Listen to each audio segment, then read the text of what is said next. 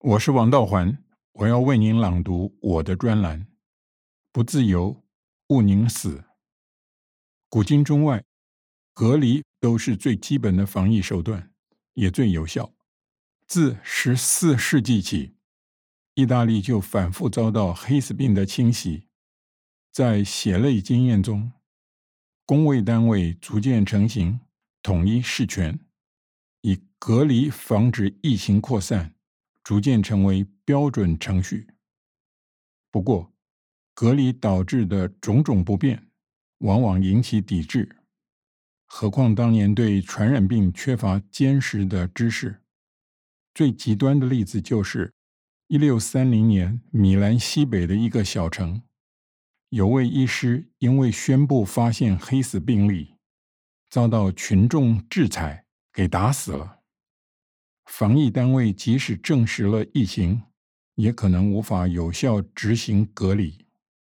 群众反而相信必须祈求上主垂怜，教会会举行弥撒，信众会游行，结果为疫情煽风点火。中国历代皆有大疫。三世纪初，东汉末年，戾气流行。家家有僵尸之痛，世世有豪气之哀，或阖门而医，或富足而丧，造就了医圣张仲景。四世纪中，东晋朝臣家里只要超过三人感染流行病，即使本人没有病倒，仍然百日不得入宫。可是当时多疫疾。百官多因家人染病而不入朝，那么一来，即使明君亦不能独治，才将法令松绑。到了十二世纪的南宋，根据朱毅的说法，江南病疫之家，往往至亲皆绝迹，不敢问疾，恐相染耳。药而饮食无人主张，往往不得活。看来，中国古代的防疫准则，无论官方还是民间，都讲究宁严勿纵。不过，任何国家处理疫情，都不只是内政而已。在过去，欧洲防疫机构通常设在港口海关，因为水陆门户是外地病源入侵的主要管道。美国是个新兴国家。直到南北战争之后，才开始建立工卫体系，仍以港口检疫医院总监为主管工卫的最高首长。现在美国总统任命的 The Surgeon General，官拜海军中将，就源自这个传统。印在香烟包装盒上的警告字句，仍以他的名义发出。我国缺乏这个传统，因此。这个官衔并没有适当的译名，政府的防疫能力不足，甚至可能动摇国本。一九一零年底，中国东北爆发鼠疫，已经在东北划分势力范围的日本、俄罗斯，都想以控制疫情为借口接管东北。话说，日本在一八八零年代便开始派留学生。赴德国柏林科霍研究所学习新兴的细菌学，北里柴三郎是其中的佼佼者。他东京大学医学院毕业后，先到内务省卫生局服务，在于一八八五年底以公费赴德国留学。一八八九年是奠定北里声名的一年，他成功培养出了破伤风菌。指出这种细菌是厌氧菌，在研发出治疗破伤风的抗毒素。第二年十月，科霍写信给日本内务省，要求准许北里继续待在柏林一年，与他一起研究结核菌。一八九一年，日本政府派他赴伦敦参加第四届世界公卫大会。自柏林返国时，又命他顺道考察各国公卫措施。一路上，英国剑桥大学、美国宾州大学都想聘请他，他以深受国家栽培为理由婉拒了。此外，德国政府还颁发了教授证书给他，那是第一张颁给外国人的教授证书。一八九四年五月，甲午之战前，香港太平山华人区爆发瘟疫，港督向国际社会求助，日本反应最快，派出了两组人马，公私各一。北里身为私立传染病研究所所长，受内务省卫生局长之托，亲自带队赴港，几天内。就从死者血液中鉴定出一种过去医界不知道的杆菌，认为那就是病原。一八九六年，台湾安平爆发黑死病。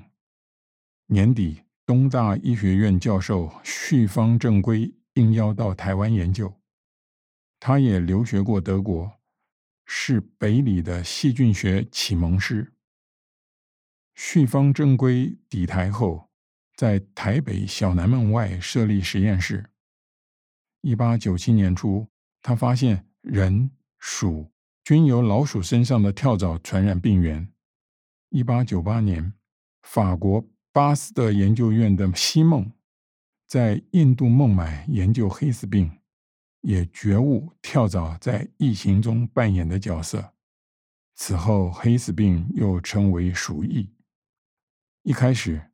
东北的疫情真是来势汹汹，因为中东铁路从中俄边境的满洲里向东南经哈尔滨通往海参崴，南满铁路自哈尔滨通往沈阳、大连、旅顺，沈阳还有铁路直通北京，而东北十万名劳工大多来自山东直隶，过年返乡潮。对疫情推波助澜，满洲地方官与传统医学根本无法应付。好在英国维多利亚女王为中国培养了一位西医人才伍连德，他是马来西亚华侨，得到女王陛下奖学金，到剑桥大学留学，毕业后还到柏林科霍研究所。巴黎巴斯德研究所游学。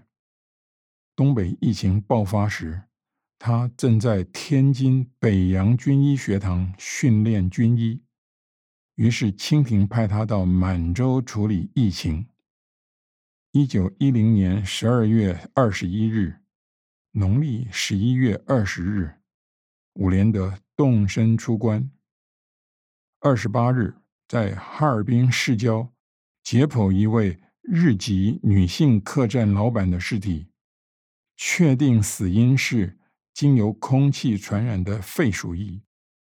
于是他制定以隔离为原则的防疫措施，以铁腕执行，不计代价，终于控制了疫情。一个世纪之后，公卫人员控制突发的流行病，依然依赖隔离。二零一四年，西非爆发伊波拉疫情。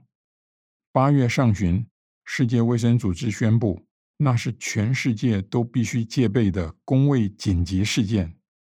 在现场，防疫人员最棘手的问题，除了医疗基础建设不足，就是当地民众对隔离政策的抵制。由于伊波拉疫区在第三世界。自居先进国家的人，即使留意新闻，也对当地民众的反应嗤之以鼻，不免嘲笑他们无知又不理性。那时，美国 CDC 依然是世界公卫体系中的龙头老大，遵循科学，听从美国 CDC 准则，似乎是自明之理，卓无庸议。哪里知道，不过几年就时移世转，现在轮到欧美上国民众决意冲决网罗，借口极端的高大上、个人自由，结果美国超过二十六万人死于新冠病毒。这个记录，即使平均致死率达五成的伊波拉病毒，也称呼其后。不自由，勿宁死。隔离是最有效的防疫手段，我们仍在写历史。